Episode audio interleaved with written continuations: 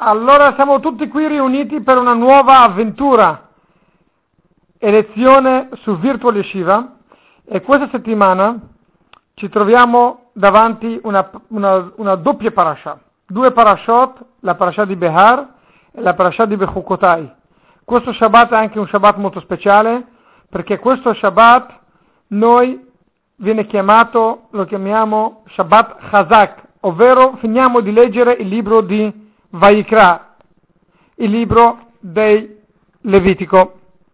Allora, eh, per via di questo, noi ci troviamo qui eh, per eh, ricordare questo, per commentare questi due parashot davanti a un Shabbat così così speciale e, in, e poi siamo qui anche per commentare il perché a voto. Pronto? Mi sentite? Commenteremo anche il quinto capitolo di Perché Avot. E veramente volevo iniziare dal quinto capitolo di Perché Avot e poi torneremo alla parasha. Le due parashot sono doppie, poi nella seconda parasha ci sono tutte le maledizioni, per cui c'è tanto tanto da parlare e speriamo di riuscire a fare il massimo, tempo permettendo, accelereremo al massimo. Allora, Iniziamo dalla quarta Mishnah del quinto capitolo. La Mishnah dice così: Asara Nissionot Nitnasa Avraham Avinu. Per chi potrebbe avere sotto mano un, un libro dei perché Avot massime dei padri, vi prego di aprire il quinto capitolo e la Mishnah numero 4. Traduzione: 10 prove è stato messo Avraham Avinu ed, ed è riuscito a superarle tutte per insegnarti quanto è grande l'amore di Avraham Avinu. La Mishnah ci dice che Avraham Avinu ha avuto dieci prove. Per chi volesse sapere quali sono queste dieci prove, allora vi dico solamente che nel libro del Genesi tradotto e commentato che ho pubblicato io, lì ci sono tre versioni come interpretare queste dieci prove. Alcuni dicono che la prima prova inizia da Ur Kasdim, altri dicono che inizia da Lech Lecha, ci sono diverse opinioni, quali sono? Comunque sappiamo che Avraham Avino ha, ha dovuto superare dieci prove. Allora, vediamo una delle opinioni. Quali sono le dieci prove? Un'opinione dice così, che la prima era la prova che è stato buttato nel forno di Urkazdim e tutto il mondo era contro di lui ed lui è riuscito a entrare nel forno e uscire senza morire. Era una prova che Hashem l'aveva messo per vederlo per vedere se lui avre- sarebbe rimasto fedele. Perché hanno detto a, a Abraham, Abraham, tu sei con Dio o con gli idolatri? Se tu sei con Dio noi ti butteremo nel fuoco. E Abraham Avino ha dovuto rischiare la sua vita e di dire che è con Dio e che è contro gli idolatri e stava per morire. Però Hashem gli ha fatto miracoli. E sapete come racconta il Midrash? Che l'angelo Gabriele l'angelo responsabile del fuoco, ha voluto scendere giù mon- nel mondo e spegnere il fuoco del forno di Abraham. Però Hashem gli ha detto no, questa volta tu non ci vai. Siccome Abraham è solo sulla terra, è contro tutti, io sono solo e unico nel cielo, allora colui che è unico nel cielo è giusto e lecito che lui vada a salvare colui che è unico sulla terra. E così Hashem è sceso sulla terra e ha spento il fuoco è salvato Avraham Avinu. Secondo, la seconda prova, Hashem gli ha ordinato di lasciare la sua terra, la sua origine, e questa è una cosa molto difficile, abbandonare la famiglia, il proprio paese, la terra, il lavoro, tutto, vai via. Non solo, ma Hashem non gli ha neanche detto dove lui sarebbe andato, ha detto lascia tutto quanto e vai via, senza dire dove sarebbe dovuto andare. E questo è ancora peggio.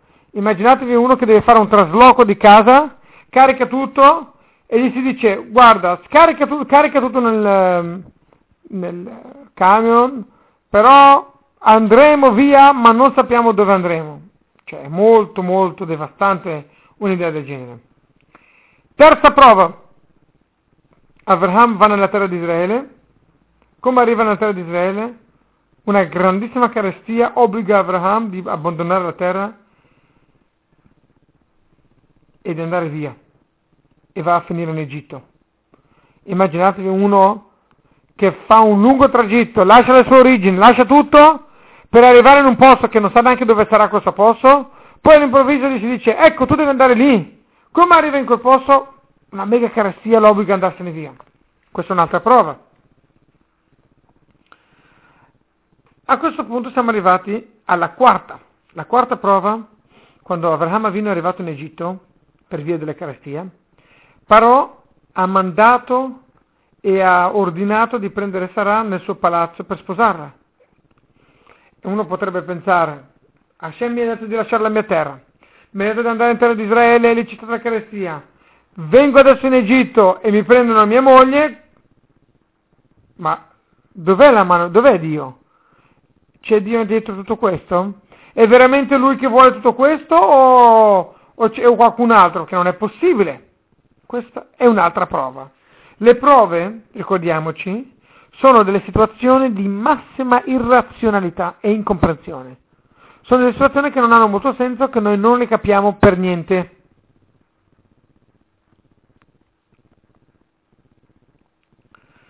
Allora, siamo arrivati alla prova numero 5. Abraham Avinu a un certo punto viene accerchiato da tutti i re e volevano uccidere Abraham Avinu. Hanno preso Lot come schiavo e hanno detto quando arriverà Abraham per liberare Lot, prenderemo Abraham e lo, lo, lo uccideremo anche lui. È andato Abraham a combattere contro tutti i re ed ha vinto la guerra contro qualsiasi logica. Sesta prova.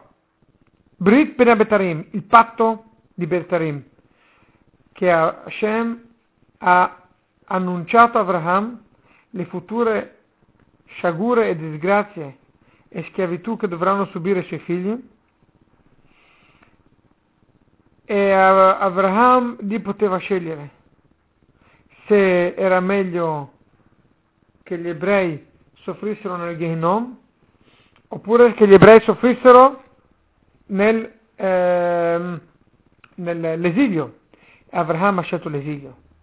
E quello è stato un momento molto difficile per Abraham. Un'altra prova. Settima prova. Abraham Avinu fa la circoncisione all'età di 99 anni. Una prova molto difficile già uno che fa la prova a 40 anni, 50 anni, uh, è già molto difficile, figuriamoci a 99 anni. Per di più Abramo Avinu, lui doveva rinforzare il suo corpo per avere un figlio, perché lui sapeva che non, era, non aveva ancora figli. E invece di appunto avere, eh, migliorare, rinforzare il suo corpo, fa la milà che indebolisce ancora di più il corpo. Ottava, ottavo prova. Quando Abraham è andato alla terra di Plishtim, allora Avimelech prende Sarà come, come, come moglie, la prende via da Abraham Avino. Prima gliela prende il faraone in Egitto, poi nella terra dei Filistini la prende Avimelech. Nona piaga. Quando è nato Yitzhak, ha visto Abraham Avinu che Ismael stava dietro il muro e stava lanciando una freccia su Isaac. Allora quando ho visto che Ismael voleva uccidere suo figlio Isaac, cosa ha fatto Abraham Avinu? Ha scritto un, eh, un contratto e ha dato in dono a Isaac tutto quello che lui aveva e ha detto a questo punto nessuno merita di avere un'eredità insieme a mio figlio Yitzhak e così ha tolto Ismael dall'eredità. Questa è la nona piaga. La decima piaga e ultima in assoluto è la più importante e l'ultima prova, scusatemi, è la prova della Kedah. La prova che Hashem ha detto a Abraham Avinu di sacrificare suo figlio. Il tanto desiderato e atteso figlio. Abraham Avinu finalmente ha questo figlio all'età di cento anni. Hashem gli dice adesso vallo a sacrificare. vado a uccidere. Avraham poteva dire, ma come, scusami, ma tu mi hai promesso che io avrei avuto una discendenza, finalmente mi è arrivato il mio figlio prediletto, come puoi dirmi una cosa del genere? Hashem gli dice, vai a uccidere tuo figlio e Abraham non esita un attimo, va a ucciderlo. Questa è una grande prova che Abraham ha superato, è una grande cosa che lui ha fatto e questa è la, è la prova più alta, più difficile, più complicata che ha dovuto superare Avraham Avinu.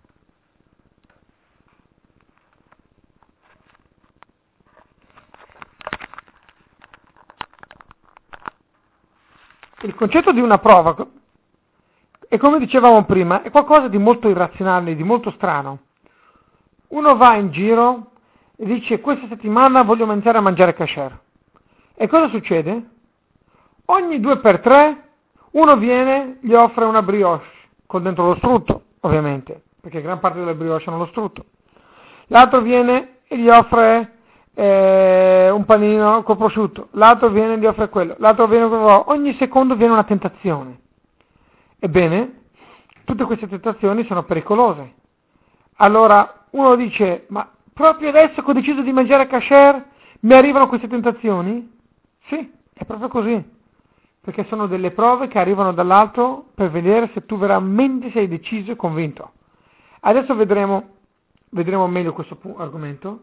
Comunque la stessa prova che dicevamo prima, per quelli che hanno chiesto il significato, quando Dio dice a Abramo, senti Abramo, facciamo un patto io e te, noi rimaniamo legati e uniti per sempre. Adesso senti bene Abramo, gli dice, cosa preferisci? Preferisci l'esilio i tuoi figli dovranno soffrire. Avram poteva dire, ma scusami Hashem, fai patto con me e mi dici che i miei figli devono soffrire? Cioè, potevi risparmiarmi, potevi evitare anche. Ecco, questo è il concetto che Avinu non ha mai obiettato. Non ha mai detto, ma come mai Hashem mi fai questo nel momento che io voglio mangiare kasher, non mi fai trovare il cibo kasher? No. Adesso che ho deciso di essere bravo, mi fai in modo che questa cosa... Niente da fare. Hashem non ha mai eh, Avraham Avinu non ha mai indietro niente, non ha mai ribadito niente, ha accettato con fede la volontà di Hashem sempre. Allora, qui sulla chat mi chiedono perché metterci sempre alla prova? Fino a quando? A che cosa serve? Il nostro amico Cardavani ci chiede questa domanda. Ebbene, adesso daremo diverse risposte. La prima risposta è una risposta molto semplice. Hashem ci mette alla prova per il nostro bene. Allora, una spiegazione molto semplice potrebbe essere che Hashem ci vuole dare una ricompensa maggiore. E quando uno viene messo alla prova e supera la prova, riceve una grande ricompensa. E quando Hashem vuole molto bene qualcuno, dice, ehi, vieni qua bello, ti voglio mettere alla prova perché voglio darti una grande ricompensa. Voglio darti una ricompensa superiore alla norma. Noi ogni mattina nella preghiera diciamo, Hashem ti prego non metterci alla prova. Noi non vogliamo rischiare di, di cadere nella prova e di non superarla. Anche se la prova in un certo senso è un merito perché ci dà la possibilità di ricevere una grande, grande ricompensa, la verità è che noi chiediamo a Hashem per favore di non metterci alla prova perché non siamo sicuri di superarla. Un'altra ragione per la quale Hashem ci mette la prova, in modo che le persone, le creature, la società imparino dal comportamento di quello che si è messo alla prova. Ovvero, una persona dice sono, sono arrivato in un posto sperduto per sbaglio, non c'era cashier per niente e ho dovuto rimanere lì una settimana e sono riuscito a non mangiare taref e, ed è stato molto molto difficile. È stata una prova difficile. Ebbene, sappiate che il fatto che una persona viene messa alla prova, questo può dare la forza ed questo è di esempio per tutti gli altri.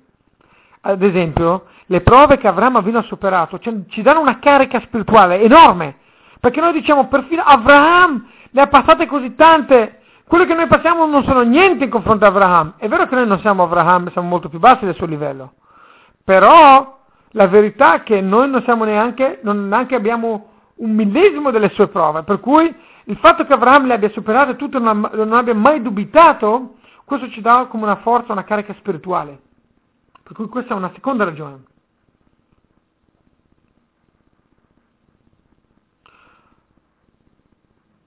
Un'altra spiegazione dice, è legata a un altro passo del, del perché Avot. Ehm, dice, noi sappiamo che nel mondo ci sono delle persone che sono molto cattive, molto avide, molto crudeli e vivono benissimo, vivono da nababbi. Ci sono delle persone oneste, giuste, molto molto brave e vivono proprio molto molto male. E uno non riesce a capire, dice, ma com'è possibile? Dov'è la mano di Dio? Ebbene, la Mishnah di perché Avod dice, noi non dobbiamo mai stupirci e lamentarci del, della prosperità che hanno i, i malvagi.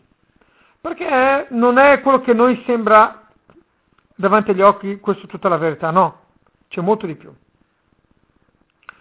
Alcuni filosofi dicono dipende dal tipo di segno zodiacale, dal tuo masal, se è un segno mh, mm, piuttosto che un altro segno, la verità è che tutto questo non è così.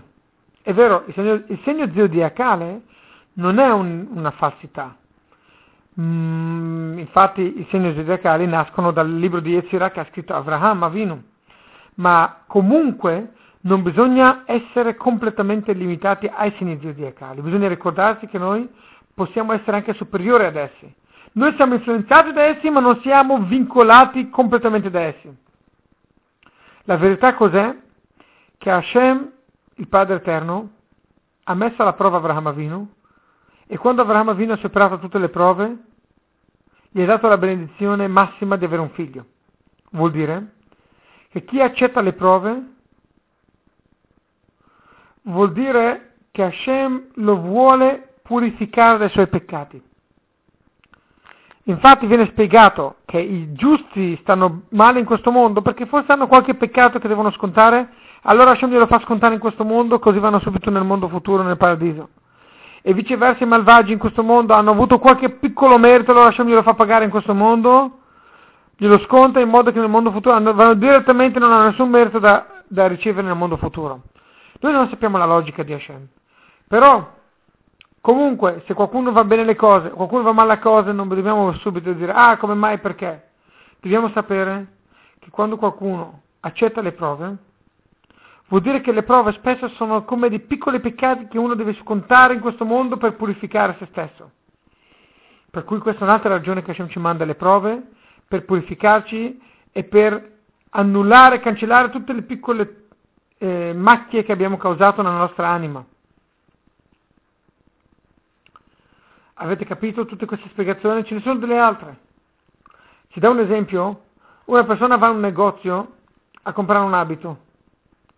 Quando lui arriva dal venditore dell'abito, cosa fa il venditore? Prende l'abito, lo tira bene, lo proprio strapazza un po' a destra e a sinistra e dice, vedi, ci sta dando un abito favoloso, fenomenale. Questo qua non si strapperà mai, vedi come lo tiro bene e non si strappa? La stessa cosa Hashem dice Avram Avinu. Hashem sapeva che Avram Avinu era molto forte, aveva una fede molto alta. Allora cosa fa Hashem? Hashem lo mette alla prova per far vedere, per rinforzarlo, per dimostrare, per come uno che prende un vestito che lo tira, per, per farlo vedere, guarda, guarda la mia merce come bella, come bella solida, questo non si strapperà mai. Questo non cadrà mai nel peccato, dice Hashem su Avram Avinu. La Hasidut dà un'altra spiegazione del, del valore dei, dei, delle prove e noi sappiamo che la prova in ebraico si scrive Nes, Nisayon. Nisayon viene dalla parola Nes, che Nes vuol dire miracolo. Sapete cos'è il miracolo?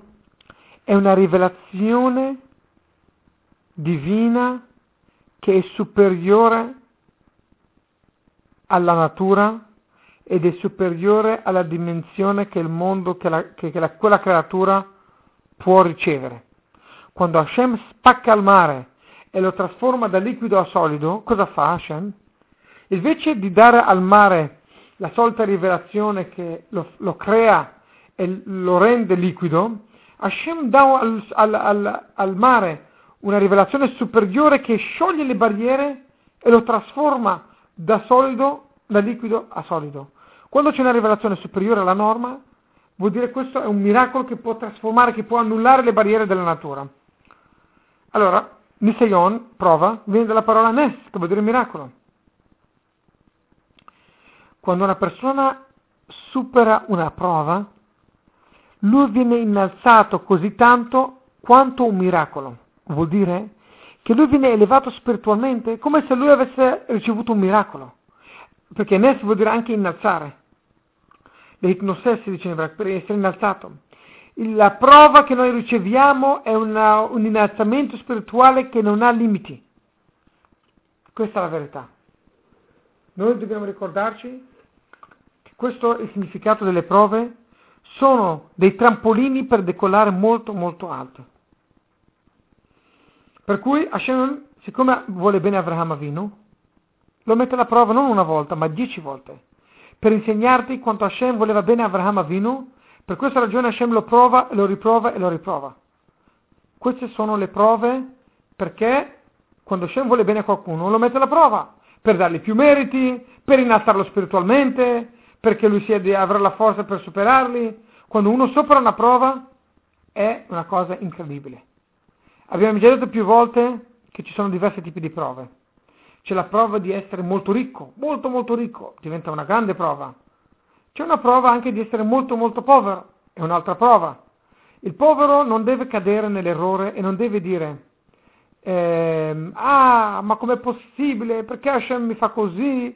Io, va, io prego tre volte al giorno, io metto i tefillin, perché io sono, non mi, il lavoro non mi gira bene? Questo è un errore dire una cosa del genere. Quando uno è messo alla prova, Hashem lo mette in quelle condizioni, deve dire Hashem accetta la tua volontà, ti chiedo per favore di tirarmi fuori, non è che mi fa piacere essere povero.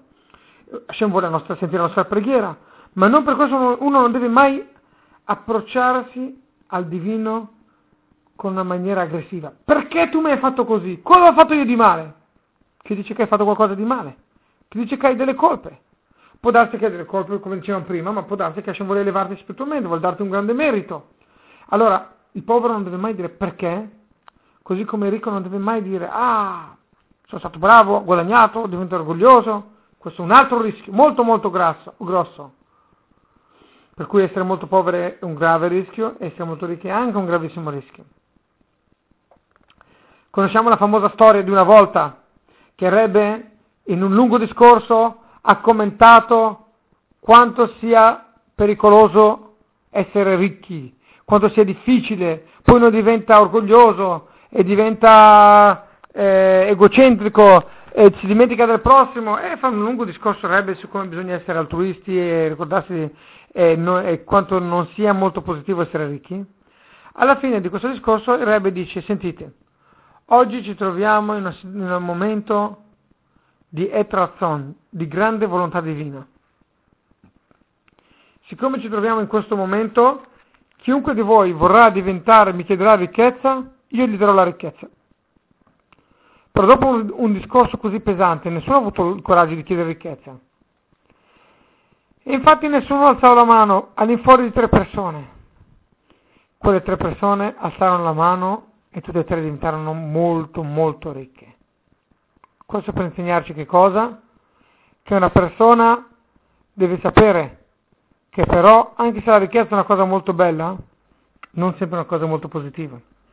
Tutte e tre sono diventate ricche e vi dirò la verità che due di tre, diventando ricche, si sono dimenticate un po' del Padre Eterno. Cioè non è che sono rimasti religiosi, ma sono diventati un po' montati, eccetera. Invece una persona deve rimanere sempre umile e non, viene, non, deve, non deve mai dimenticarsi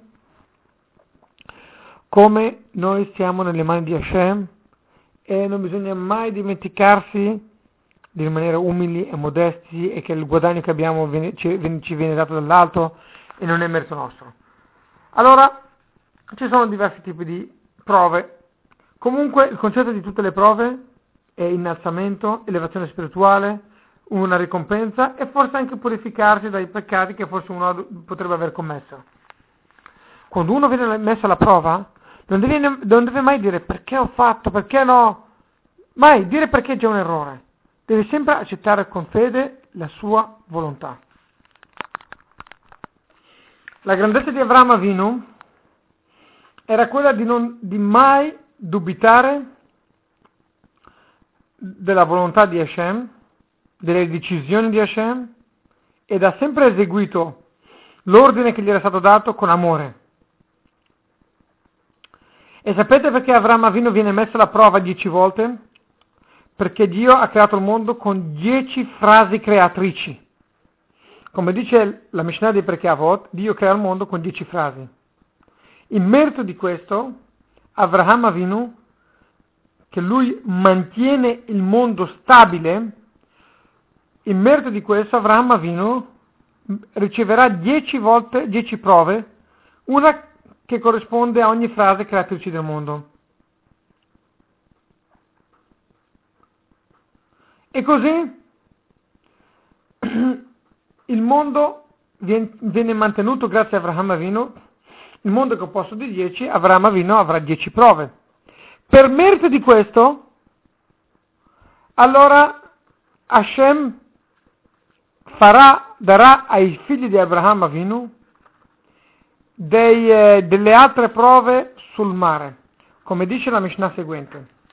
Dieci prove, dieci miracoli sono successi agli ebrei in Egitto, le famose dieci piaghe, che noi abbiamo ricevuto le dieci piaghe per merito di Abraham Avino che si è sacrificato dieci volte, allora Hashem farà dieci miracoli, dieci piaghe. Poi, dice la Mishnah, Dieci volte sono stati messi gli ebrei alla prova nel deserto, nel mare. Perché il popolo viene messo alla prova dieci volte? Sempre per mezzo di Avraham Avinu. Siccome Avraham Avinu era così grande e così meritevole e lui ha superato dieci prove, allora Hashem ha fatto un regalo, gli ha detto a Avraham Avinu, per tuo merito darò ai tuoi figli dieci prove, in modo che loro potranno meritare di elevarsi e di raffinarsi per ben dieci volte grazie alle tue dieci prove che hai superato, anche a loro darò questo merito.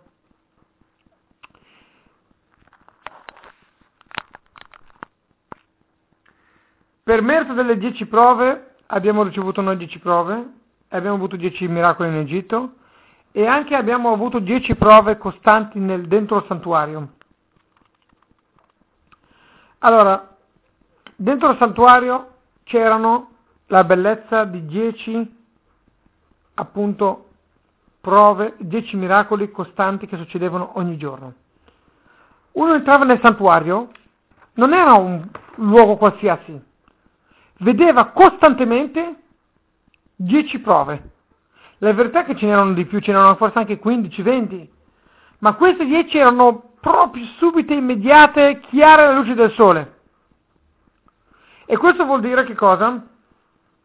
Che nel santuario, per, che, che per mezzo di Abramo, noi abbiamo ricevuto tutte queste prove per mezzo di, di Abramo Avino.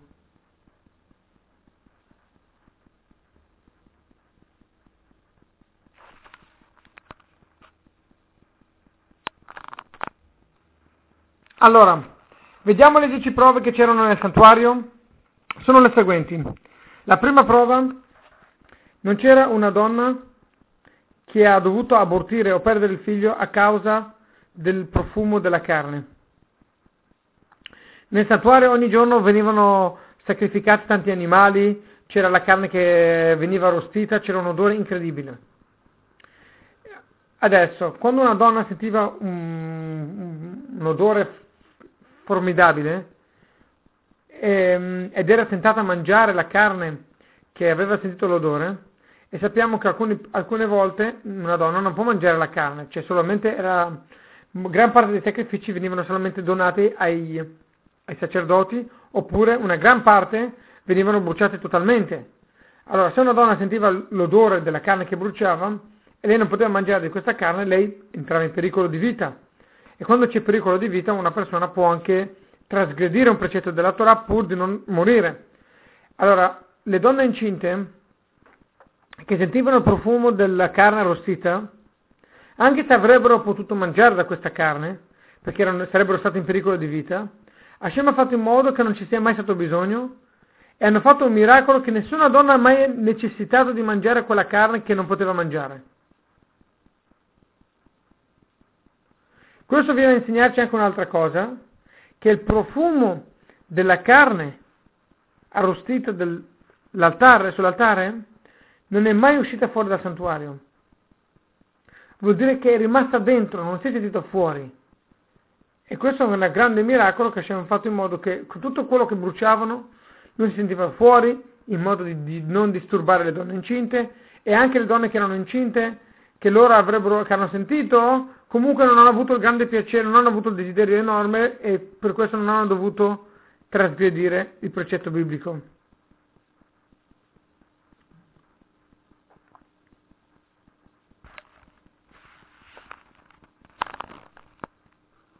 Allora, secondo miracolo c'è scritto che nessu- la carne che c'era nel santuario non, mai, non è mai puzzata.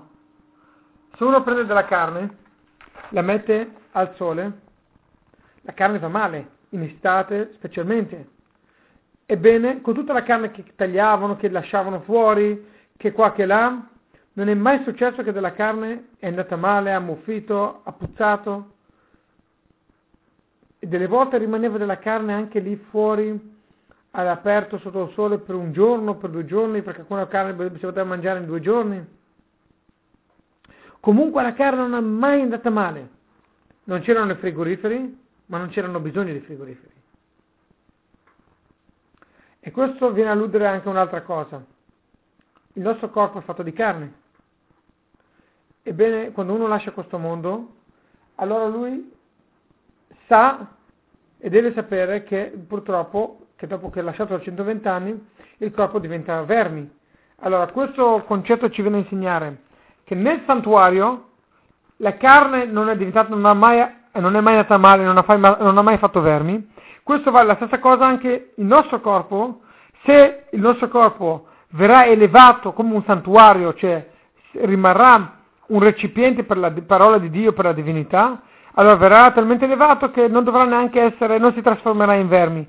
Sappiamo che i corpi di grandi tzadikim, come quando 50 anni fa hanno, volu- hanno spostato la tomba del Hidam da Livorno a Israele, hanno aperto la tomba dopo 200 anni che era sepolto, hanno visto il suo corpo intero, perché i tzadikim, il loro corpo non si decompone mai, rimane tutto intero. E non era la prima volta e non, stata, non sarà neanche l'ultima volta. Perché questo? Perché appunto quando il corpo è talmente raffinato i vermi non possono mangiarlo, non possono toccarlo. Andiamo al terzo miracolo. Non si è mai visto una mosca dentro il macello del santuario. Anche se dentro la Zara c'erano molte carni, abbiamo detto prima, e dove c'è tanta carne arrivano le mosche, arrivano le... Eh, eccetera, nessuna mosca si è mai fatta vedere dentro il santuario. Perché? Perché è un posto molto santo. E dove c'è molta santità, allora si allontanano le mosche. Si può spiegare meglio questo concetto in questa maniera. La mosca rappresenta il, l'attributo del piacere per le cose sbagliate, per le cose molto basse. Ebbene, le, le mosche si attaccano dove c'è sporcizia, dove c'è, c'è brutte cose non va, che non va bene. Allora, siccome la mosca rappresenta qualcosa, diciamo, di negativo, come c'è scritto che Shunamit quando veniva il profeta Elisha da lei, lei non ha mai visto una mosca sulla sua tavola quando c'era questo profeta. Perché? Cioè non doveva mettere, eh, spruzzare, anti, anticidi, eh, eh, tutti questi mh, mm, eh, componenti chimici che uccidono le zanzare. No. Lei non aveva mai visto una mosca sulla sua tavola da quando veniva Elisha da lei. Questo vuol dire che cosa? Che dove c'è santità si allontana la sporcizia, si allontanano le cose negative, per cui il mosca che è legato alla sporcizia, nel santuario non poteva starci, non c'entrava niente. Quarto miracolo. Non è mai successo che un Kohen Gadol, la sera di Kippur, la notte di Kippur, lui avesse una fuoriuscita di seme. Allora, spieghiamo bene. Il Kohen il giorno di Kippur deve fare tutti i servizi divini ed è una cosa molto difficile, molto delicata. E c'è il rischio che, appunto, se il Kohen aveva una fuoriuscita di seme di notte, allora lui non poteva più fare sacrifici il giorno dopo. E chi li faceva se non lui? Tutto era nelle sue mani purtroppo. Allora c'è scritto che c'era un Cohen di riserva, in modo che se per caso succedeva qualcosa a un Cohen, c'era un altro Cohen che poteva prendere il suo posto.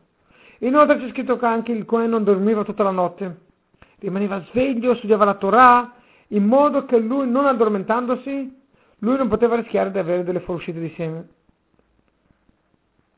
Allora, se ci sono tutte queste precauzioni, come mai non è mai successo che un Cohen ha avuto questo, questo diciamo, eh, sconveniente? Per quale ragione non ha ricevuto Cohen? Questo non è mai successo, comunque c'era un Cohen di riserva. Comunque, comunque, tutto quanto è tutta una cosa secondaria, poteva anche, diciamo, starci dentro. La verità è che se un Kohen, un Kohen Gadol, che deve fare i servizi di, di Yom Kippur, si rende conto che lui è diventato impuro, ebbene, lui non avrebbe potuto lavorare il giorno dopo e tutti si sarebbero resi conti, ah, guarda un po', il Cohen non lavora, come mai non lavora, tutti avrebbero iniziato a sparlare e per, no, per evitare che qualcuno venisse umiliato, Hashem ha fatto in modo che nessun Kohen Gadol mai ha dovuto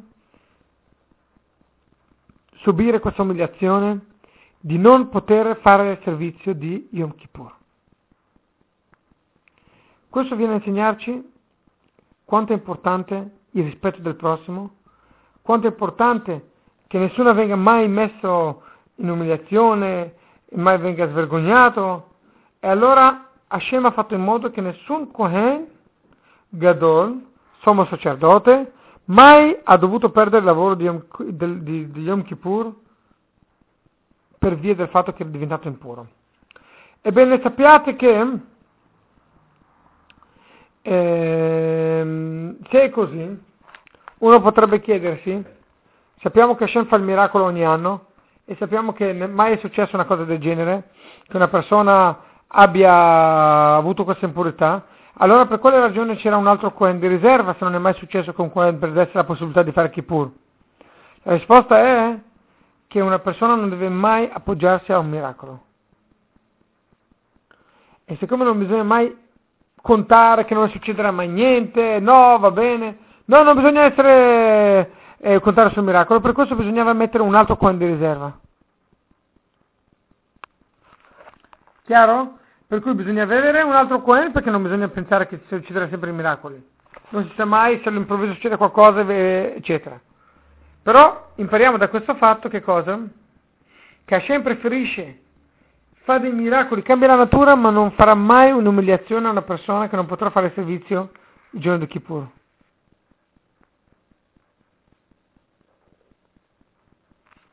Siamo arrivati al quinto miracolo. C'è scritto nel, nella Pesciate per Cavot che non hanno mai spento la pioggia, il fuoco del, dell'altare. Sapete che c'erano nel santuario due altari, uno di, di, di rame che stava fuori e uno di eh, oro che stava dentro. Sull'altare di rame che stava fuori, che era allo scoperto fuori, si bruciava in continuazione i sacrifici. Ebbene, su questo altare qui, che era, che era diciamo, eh, potenzialmente colpibili dalla pioggia, non è mai successo che sul fuoco di questo altare, che doveva rimanere sempre acceso tra l'altro questo fuoco, non è mai successo una sola volta che il fuoco venisse spento dalle piogge. Con tutte le piogge che cadevano, mai è successo che è spento il fuoco dell'altare. Cosa impariamo da questo? Impariamo che il fuoco e l'acqua si odiano, sono dei nemici. Però, per eseguire la volontà di Hashem, hanno fatto pace fra di loro. In modo di evitare che il servizio venisse interrotto, la pioggia che è caduta sul santuario non ha mai spento il fuoco. Hanno fatto pace fra di loro. E anche se loro non se l'aspettavano e non, diciamo, mm, non hanno diciamo, voluto nessuna ricompensa, Comunque Hashem ha fatto fare pace fra di loro. A maggior ragione quanto noi dobbiamo fare pace fra di noi e dobbiamo annullare le nostre volontà in modo di vivere in maniera pacifica. Come dice il Maimonide, chi è il primo che deve annullare il suo ego, deve cercare di vivere in maniera pacifica? È il marito con la moglie. Il marito con la moglie deve fare attenzione e deve ricordarsi sempre che deve abbassare la guardia, deve abbassare il suo orgoglio e molti con gli amici si comportano con molta umiltà, sono molto simpatici, poi arrivano a casa arroganti, perché hai fatto questo? Perché qua qua? Bla bla bla Tutta questa arroganza all'improvviso. Allora dice il Maimonide che la prima persona alla quale la Torah ti dice che devi amare il tuo prossimo come te stesso è tua moglie. Per cui bisogna ricordarsi quanto sia importante fare pace. Perfino l'acqua ha fatto la pace col fuoco pur di non spegnere il fuoco dell'altare. A maggior ragione ognuno di noi deve cercare di fare pace col suo prossimo e di evitare di fare qualsiasi cosa che possa causare dei malintesi. Sesto miracolo. Il vento non ha mai spostato la colonna di fumo che veniva fuori dall'altare. Allora, sull'altare c'era un fuoco. Da questi fuochi c'erano per esattezza tre fuochi, ma uno non si spegneva mai, gli altri due sì. Bene? Il vento non ha mai spostato la colonna del fumo che veniva fuori dai sacrifici. Infatti il fumo dei sacrifici veniva fuori su proprio così, come se fosse una bacheca. Un bastone dritto veniva, dritto dritto veniva. E noi sappiamo che il vento è più forte del fumo e che il fumo è molto delicato. Ebbene, dobbiamo ricordarci che ehm, nonostante questo fatto, il fumo non è mai stato spostato dal vento per dimostrare la presenza e il miracolo che c'era nel santuario, la sua mano, la mano divina.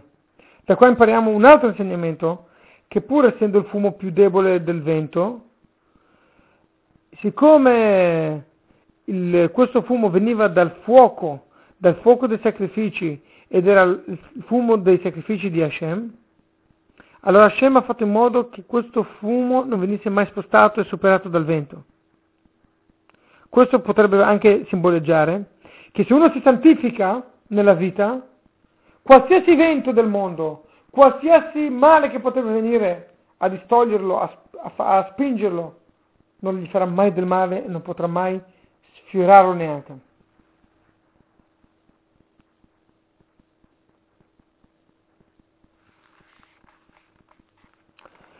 E qua voglio dirvi un piccolo midrash, una piccola parentesi. Il Talmud dice che la colonna di fumo che veniva fuori dal santuario, pur essendo sempre dritta, poteva essere, ehm, poteva tendere verso un lato, uno dei quattro ehm, punti cardinali, ovvero, vi spiego meglio, allora, il fumo, la colonna di fumo era sempre dritta, non andava a zig zag come fa il fumo di solito. Però, pur essendo sempre dritta, poteva inclinarsi un po' verso nord, verso sud, verso est, verso ovest, uno dei punti cardinali. Questo cosa vuol dire? Vuol dire che il miracolo, la presenza di Hashem, che il fumo non, non si spostava, eh, c'era sempre. Solamente che mirac- il, c'era un altro miracolo, appunto, che veniva Ah, eh, cioè, però eh, c'erano queste altre tendenze dei, dei, dei, dei venti. Il Midrash dice così.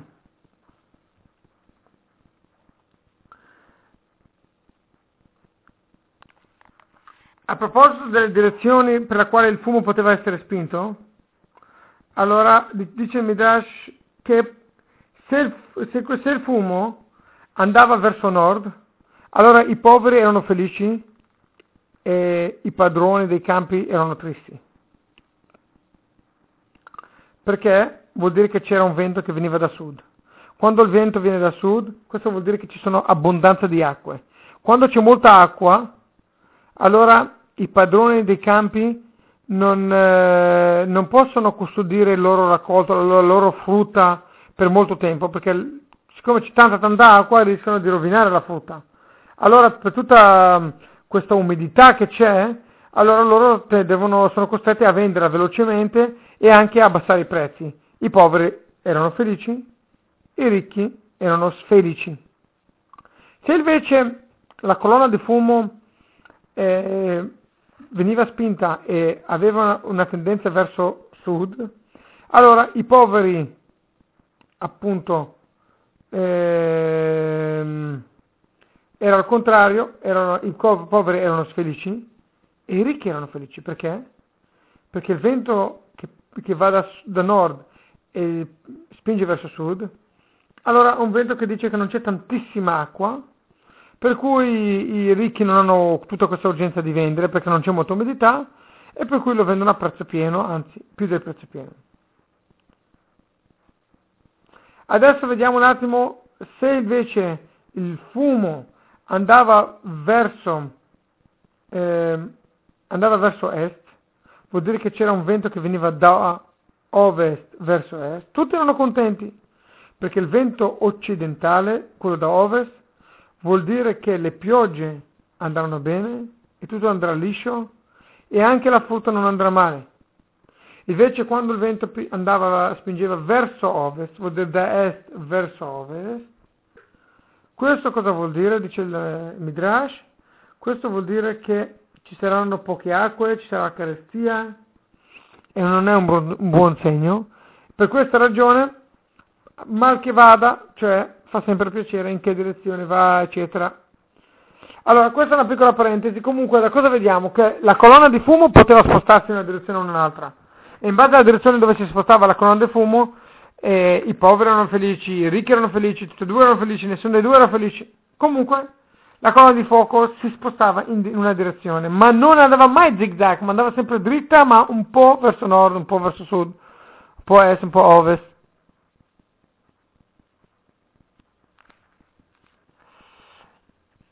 Andiamo al settimo miracolo. Il settimo miracolo dice, mai è successo che hanno preso del raccolto, hanno preso del grano, hanno preso dell'orzo per sacrificarlo sull'altare, mai è successo che questo grano, orzo o qualsiasi altro cereale è andato male, bisognava buttarlo. Perché tutto questo? Perché noi sappiamo che c'era, ad esempio, noi stiamo contando l'Omer. Oggi abbiamo contato l'Omer, perché non l'ha contato. Oggi per esattezza è il 36esimo giorno dell'Omer, abbiamo contato prima Arvit. Ecco perché sono arrivato sul pelo, un po' ritardino, perché ho fatto proprio per fare il conteggio dell'Omer. Allora, quando si sacrificava l'Omer bisognava portare dell'orzo, oppure delle altre volte si portava il grano, oppure delle altre volte si faceva il lechem apanin, il pane che si metteva su, sul tavolo dentro. Ebbene, dice il Midrash, non è mai successo neanche una volta che c'era del pane che hanno portato per il santuario come dono, che è andato male, che è diventato secco, che è diventato duro, no, rimaneva sempre freschissimo. E mai andava male, e mai succedeva una situazione del genere che doveva andare a riprendere le, mm, a raccogliere di nuovo il grano, per di nuovo darlo, mai è successo queste complicazioni, tutto è andato sempre liscio. Nel santuario, ovviamente. Allora, cosa rappresenta questo fatto? Questo ci viene a insegnare, così come dal cielo non hanno mai permesso che succedesse un danno, che succedesse che del pane andava male, che del grano andava male, che il sacrificio si rovinava, così anche dal cielo il Padre Eterno fa attenzione, ci fa, ci custodisce, che mai ci succederà, succederà qualcosa di strano, qualcosa di negativo che non potremo aggiustare. Questo vuol dire anche che se una persona gli capita un'occasione di fare una mitzvah che passerà, che non è più recuperabile, deve subito farla perché dopo rischia di non poterla fare più. E questo è l'insegnamento che Hashem fa in modo che mai si perda un'occasione. Mai succede che è successo che appunto hanno dovuto rifare, fare, niente, tutto andato liscio. Questo vale anche appunto per quanto riguarda questo miracolo che è sempre andato liscio, mai hanno trovato del grano, dell'orzo, dei cereali che sono nati male. Siamo arrivati all'ottavo miracolo. L'ottavo miracolo c'è scritto che tutti gli ebrei stavano attaccati, spiccicati. Sappiamo che gli ebrei dovevano venire tutti a Gerusalemme durante le feste per portare un dono e per vedere la divinità. Quando Israele arrivavano a Gerusalemme, arrivavano al santuario, Pesach, Shavuot o Sukkot, ognuno di loro portava con un, un sacrificio per, per offrirlo ad Hashem. C'era molto molta confusione, tutti gli ebrei dappertutto venivano col sacrificio. Ebbene, c'è scritto che addirittura c'erano delle persone che loro non potevano neanche toccare per terra, talmente erano schiacciati come delle sardine, che stavano in piedi perché erano, erano basse, erano alzate dalla pressione che c'era. Dice la Mishnah di perché Avot, capitolo quinto, Mishnah numero 7, dice guardate, quando dovevano inchinarsi, perché nel santuario quando si dice il nome di Dio bisogna, è necessario che tutti si inchinano, quando ci si inchinava nel santuario, ebbene, c'era sempre spazio per tutti e tutti, ognuno aveva tipo due metri quadrati per potersi inchinare bene.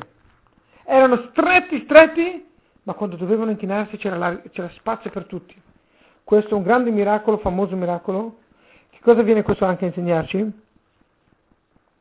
Anche quando ci troviamo nei problemi nella vita, e abbiamo avuto questo problema, quell'altro problema, rischiamo di cadere e demoralizzarci e dire ma, ma perché? No, mai demoralizzarsi. Hashem ci ha fatto un miracolo e all'improvviso Hashem che fa i miracoli può trasformare tutto in bene. Stavano tutti stretti, stretti, stretti, dovevano inchinarsi, all'improvviso tutti avevano spazio per inchinarsi bene. Ovvero tutti siamo stretti, ma quando arriva uno può essere stretto nella vita e avere tanti problemi, in un batter d'occhio tutto può trasformarsi e andare dai problemi più grandi al momento più felice della sua vita. Questo è l'ottavo miracolo. Il nono miracolo dice la Mishnah, mai è successo che un serpente o uno scorpione danneggiasse qualcuno dei passanti che era venuto a Gerusalemme. La Torah ci dà il dovere, il precetto di andare a Gerusalemme tre volte all'anno. Ognuno aveva il dovere di andare tre volte all'anno a Gerusalemme per portare un sacrificio, per Pesach, Shavuot e Sukkot. Ecco perché queste feste si chiamano Shlosha Regalim, le tre feste che si chiamano le tre piedi. Perché? Perché una volta andavano a piedi durante queste tre feste a Gerusalemme. Tutti, senza eccezione, andavano a Gerusalemme. Le donne e i bambini non erano obbligati, però di solito andavano anche loro. Ma tutti dovevano, i maschi dovevano andare a Gerusalemme durante queste tre feste. Ebbene, quando tanti ebrei andavano a Gerusalemme, non è che potevano avere tutta una grande ospitalità. Dormivano un po' le, nelle, nelle tende, in posti in dimora temporanee, e con tutta questa confusione poteva anche rischiare che qualcuno finisse morsicato da uno scorpione, da un serpente, eccetera. Non è mai successo che una persona è stata morsicata da un serpente. E ci sono diverse spiegazioni cosa rappresenta il serpente. Noi sappiamo che il serpente è un animale che non attacca mai se uno, se uno non ha peccato. Ebbene, questo miracolo cosa ci viene a insegnare? Questo ci viene a insegnare che ognuno che andava a Gerusalemme automaticamente i suoi peccati venivano cancellati. Come c'è scritto che gli uomini di Gerusalemme, o come si dice in italiano, i Gerosolo, Gerosolomiti, Gerolosomiti, si chiamano persone senza peccati. Perché? Perché ogni mattina portavano sacrificio la mattina e venivano peccati, perdonati i peccati della notte poi perdonavano il peccato il sacrificio pomeriggio e perdonavano i peccati del giorno. Ed era un continuo senza peccati. Per questa ragione, uno che non ha peccati non può essere attaccato da un serpente. Ecco perché nessuno è mai stato attaccato da un serpente e allora anche da un scorpione, perché visto che diciamo, il serpente è quello che attacca solo quando uno ha fatto un peccato, allora automaticamente anche, dice anche il scorpione a questo punto che non attacchi. L'ultima e decima prova, nessuno ha mai detto come stretto essere qui a Gerusalemme. Non è mai successo a una persona che non ha avuto da mangiare a Gerusalemme, o non era stretto, oppure era scomodo. Hashem ha detto chiunque è a Gerusalemme, io faccio un miracolo che io gli darò sempre da mangiare. Questo viene anche a insegnarci che uno non deve mai dire come posso studiare la Torah, io devo occuparmi di nutrimento, di mangiare, di portare soldi, di pagare l'affitto, come posso studiare la Torah con calma? Dicono i Chachamim che una persona non deve mai pensare che è nelle sue mani la sua parnassà, ma è tutto nelle mani di Hashem.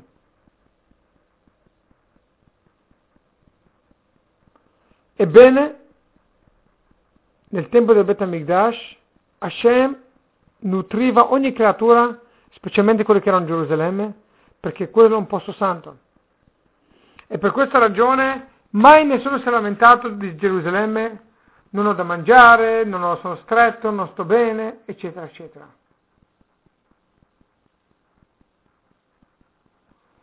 In realtà, per concludere, c'erano altri miracoli nel santuario.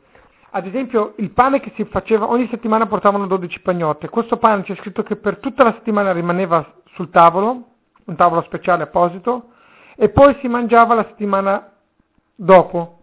Ebbene, non è mai successo che questo pane diventasse secco, diventasse duro. È una ricetta che nessuno sapeva fare, solo due famiglie a Gerusalemme sapevano come fare il pane per il santuario. E questo pane qui, quando lo alzavano dal tavolo dopo una settimana, era ancora caldo, era ancora profumato, veniva, usciva fuori il fumo, c'è scritto, venivano, vedevano il vapore che veniva fuori da questo pane da quanto era ancora caldo. Questo è un altro miracolo. Sappiamo che c'è anche un altro famosissimo miracolo, quello della menorah che abbiamo parlato. La menorah c'era un fuoco centrale che si chiama Ner Maravim, che aveva lo stesso esattamente quantitativo d'olio, la stessa misura, la stessa grandezza, e tutti i lumi si spegnevano la mattina ma quello lì rimaneva acceso tutto il giorno tutta la notte, 24 ore. Questo è un altro miracolo costante. Un altro famosissimo miracolo è il miracolo dell'Arona Kodesh, l'Arca Santa. Noi sappiamo che l'Arca Santa aveva una misura fisica, materiale, ma dall'altra parte quando si misurava da muro a muro sembrava che non ce l'avesse. Aveva una misura ma non aveva una misura. Adesso non voglio entrare perché è un argomento molto lungo, però questo è l'argomento aveva una misura ma non aveva una misura. Questo è appunto, come dicevamo, è, è un altro miracolo che succedeva ogni giorno. Perché la Mishnah non elenca questi miracoli? Alcuni dicono perché la Mishnah parla di tutti i miracoli evidenti che ognuno può vedere subito. E il miracolo appunto di questi altri miracoli non sono così evidenti perché il pane veniva tenuto dentro il Kodesh dove non potevano entrare nessuno, oltre ai sacerdoti proprio. Poi eh, la menorah era anche all'interno, il Kodesh Kodeshim nessuno mai poteva entrare, solo il santuario, solo il, diciamo, il sacerdote andava nel, nel, nel eh, Kodesh Kodeshim. Tutto questo per insegnarci che cosa? Che tutti questi miracoli dimostrano che c'è Hashem presente dentro il santuario, addirittura c'erano più di dieci miracoli, ma dieci miracoli principali evidenti da tutti, tutti questi miracoli erano dovuti per merito di Abraham Avinu, che Abraham Avinu ha salvato il mondo con le dieci prove, ha mantenuto in piedi il mondo che è stato creato con dieci frasi, per merito suo noi abbiamo avuto dieci miracoli in Egitto, abbiamo avuto le dieci prove che ci ha messo uscendo dall'Egitto, sul mare, che ci ha messo la prova sul cibo, su questo, su quello, ci ha messo la prova altre dieci volte nell'Egitto, nel deserto, e poi grazie a questo noi abbiamo avuto i famosi dieci miracoli dentro il santuario che abbiamo citato prima. Bene cari amici, siamo arrivati qui verso la fine, però tra poco adesso facciamo un veloce shur di kashrut e vi saluto. Shalom, shalom.